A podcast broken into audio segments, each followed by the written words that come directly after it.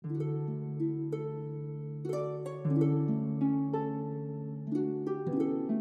使のモーニングコール。先週は幸福の科学ではなぜ宗教の立場から知恵というものが説かれるのかについて仏法真理の書籍から様々に学びました。先日発刊されたばかりの一冊が大川隆法総裁の法シリーズ最新刊。知恵の法です。仏の英知のひとかけらでもつかむことでこれからの皆さんの人生がさらに力強く輝くことを願いながら今週は実際にこの知恵の法の中身に迫っていきたいと思います。今日は知的生活から始まる幸福な人生と題してお送りします。知恵には何種類かの漢字表記がありますよね。それぞれに意味が若干違います。物事の筋道を立て計画し正しく処理していく能力つまり生活の知恵といった意味合いが強い知恵もあれば知恵の方に使われている知恵は慶願の慶という字が当てられた難しい漢字の知恵なんです。仏教用語に端を発する言葉ですがどちらかというと悟りという言葉に近く真理を見極める認識力といった意味もあります。書籍知恵の方ではこの知恵について様々な角度から説かれています。例えば次のような一節があります。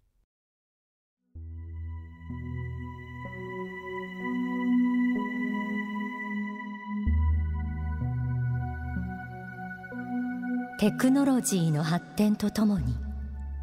個人や組織の持ち得る情報や知識は確かに増えた。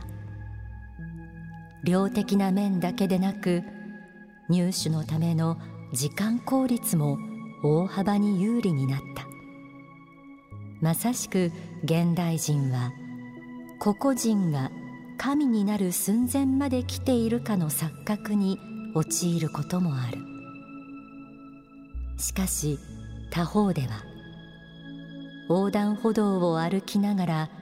携帯やスマホをいじっている人たちがソクラテスやカントよりも賢くなったと信じられないのも事実である。私がお願いしたいことの一つはどうか謙虚であってほしいということです。勉強が進めば進むほど人間の魂の機能が脳の作用であるとか神経の作用であるとか思うようになっていくのであればとても寂しいことです。リーダーになっていく人たちはどうか天の声を素直に受け取ってこの地上にその願いを打ち立てようと思う人々であってほしいと思うのです。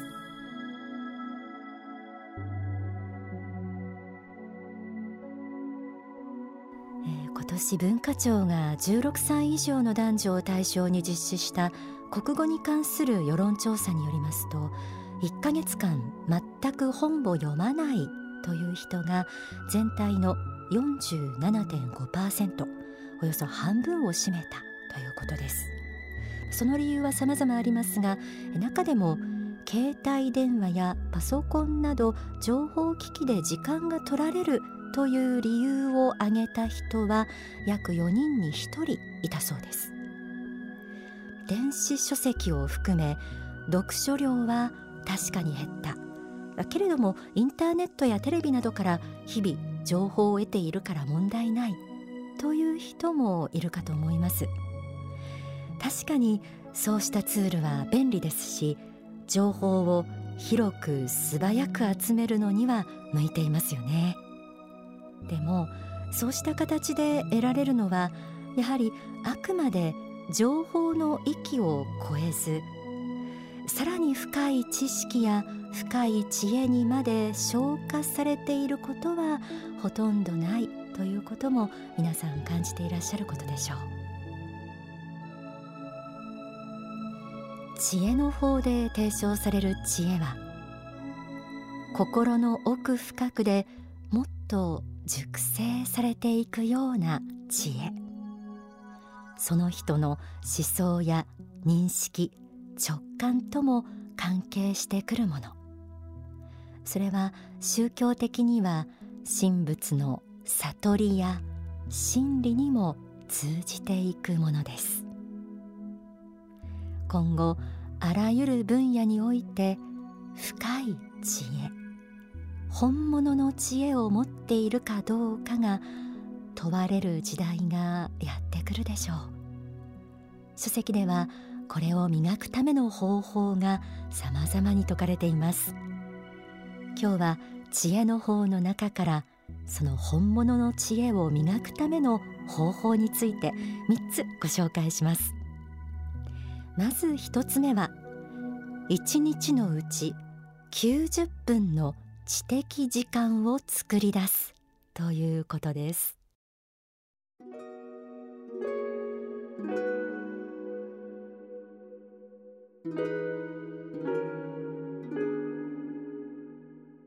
今から100年ほど前のイギリス人ですがアーノルド・ベネットという作家が語っています。この人は一日の24時間をいかに生きるかということを言っていますがその主張を一点で言えばとにかく一日に90分を作り出せ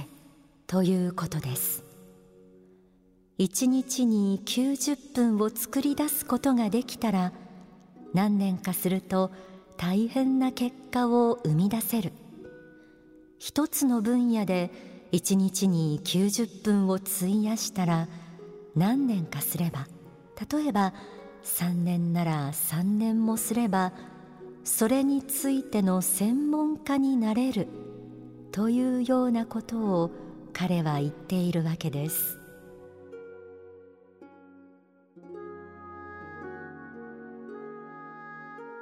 一日のうち90分の知的時間を作り出す。言うは安く行うは形でこれは結構意志の力もいることでもありますよね。まずはこうした知的生活に憧れるということから始めてみるのもいいかもしれません。大川総裁は別の書籍の中でたっぷりとした時間やゆったりとした書斎や勉強部屋があって誰にも邪魔されず自分一人だとさぞ立派な知的生活ができるだろうと空想する人も多いが幸福の女神は短い時間を大切にした人と狭い空間で苦闘した人にしか微笑まないとも説いています。これは一理うなずけることで時間や空間がある人がみんな知的生活がはかどるとは限りません。どんな状況からでも知的生活はスタートできます。一日のうちの無駄な時間。例えば無意味に携帯やインターネットに費やしている時間。なんとなくテレビを見ている時間。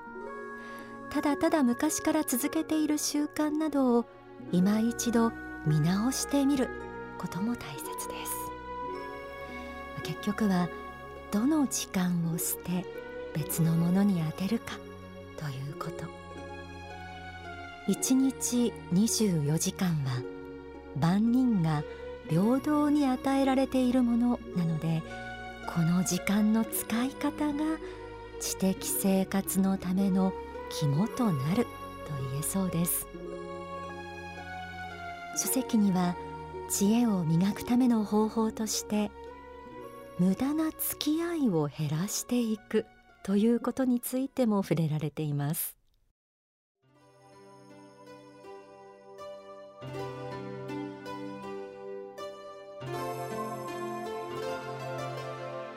知的生産を伴う活動をしようとするとどうしても義理を書かなくてはいけないようになります。どうしても逃げられないものについては仕方がないのですがそれ以外のところでは書くことのできる義理はできるだけ書かないと時間を作り出すことは無理なのです。付き合いにはどうしても断れない筋のものもあるかもしれませんがどうでもよいものもあります。暇だからただ会うというようなものはできるだけ切っていかなくてはなりません。つまらない付き合いをできるだけ切っていくことが大事です。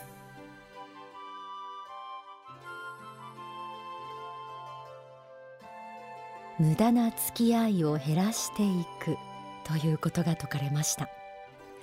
仕事上の付き合いには必要なものもありますが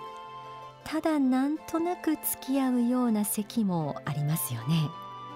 もちろん適度なコミュニケーションは仕事を円滑に進めるためにも必要ですが付き合いに割く時間がどう過ぎるとやはり知的生活は続けられないということでしょう。また書籍ではアルコールが入るとその後の知的活動ができなくなるということも述べられています。知恵を磨くということでここまで親切に言ってもらえることもあまりないのではないでしょうか。ここまでストイックにやらなきゃいけないのかという声も聞こえてきそうです。でもこうした生活は次第に習慣化していくものでもあります。まずは実践してみようと思うだけでもちょっと凛とした気持ちになれると思います。さらに書籍では知恵を磨くための方法として専門分野を掘り下げるということについても語られています。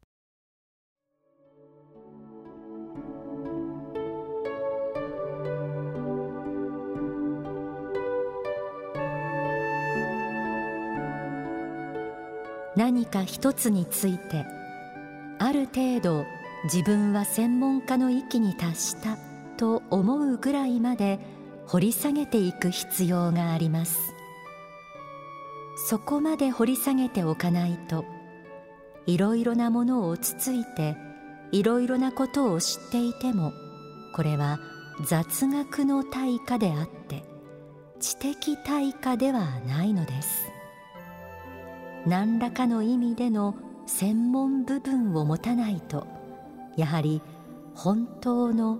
深い自信は出てこないでしょう。これに関して自分にはある程度の専門家と言えるぐらいの自信があるという深く掘り下げた領域を持っていることが大事です。それを持ちつつそれ以外のジャンルについても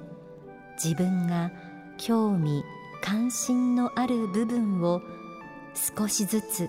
少しずつ広げていくことが必要だと思います。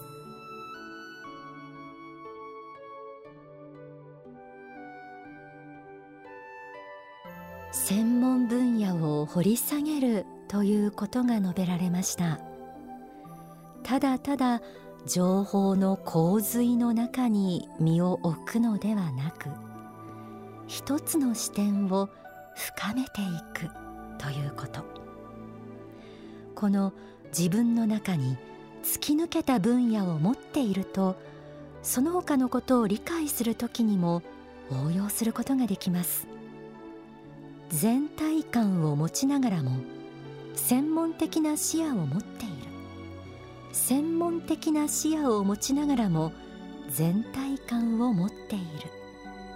こうしたミクロとマクロの視点を持ち得た人がこれからさまざまな分野をリードしていくということをここからも感じ取ることができます。今日は本物の知恵を持つことの大切さとその知恵の磨き方について書籍知恵の法から学んできました。今日お伝えしたことを参考に来年1年ぜひ知恵を深める年にしてみてください。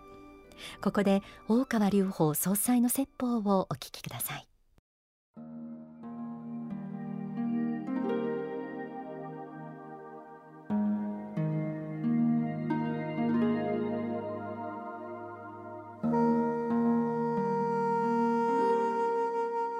知的な生活そのものはですねあの本を読んだりいろんな勉強したり、え、する時間帯を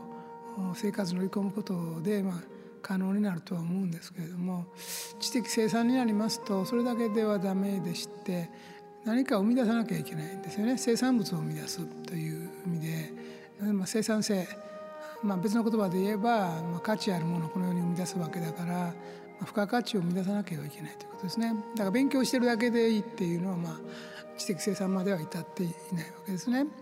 受験勉強だって、まあ、一応勉強ですけども、まあ、テストを受けて点を取るだけで、まあ、まあ、生産してとかどうかはまあ何とも言えないところで、まあ、確認はしているかもしれませんけど生産までは至っていないかもしれませんね。だから本なんか書かず、えー、何も話することがなくても何と言いますか高度に知的な老人のようにですね、えー、引退して、えー、名著を読んで過ごせるというのはなかなか幸福なことであろうと私も思うし若い頃からも憧れる面は結構ああるんですけどなかなか許してくださらないものがあって世の中に何かやはり、えー、その勉強したものを還元していかないとですね、まあ、自分一人のものにしておくということはやっぱりだんだん許されなくなってくると。勉強というのも、まあ、自分一人分の仕事や生活のためだけの勉強でいい人にはそれだけの責任はないんですけれども勉強というものも一定以上ですね、やり続けて、そうした知的な充実感が多くの人々のために役立たなければならないレベルに達した場合には、まあ、公的なものに転じていかねばならないので、えー、それを何らかの形で自分の考えを発表したり、意見を言ったりしていかなければならない、まあ、そのレベルもまあプロフェッショナルなレベルから、まあ、まあ素人のレベルまで、いろいろ段階は、まあ、あろうかとは思いますけどね。それに関しましてはやはりえー、単に勉強法ということを超えて何らかの技術がさらに加わらなければならないということですねだから世の中で本を読んだりする人はたくさんいますし情報を集めてる人もいっぱいおります。から、テレビを見てもインターネットを見ようともまああいろんな携帯であると何か何であると情報は取れますけれども受け身にその情報を取るだけであっては、まあ、それは単な消費にしか過ぎないし、まあ、人の話を聞いてるだけということになりますけれどもこれを自分のものとしてやはり作り直して煮詰めて考えを出していくということになりますとそれなりの、まあ、技術および経験知恵というようなものが乗ってこなければいけないということになりますね。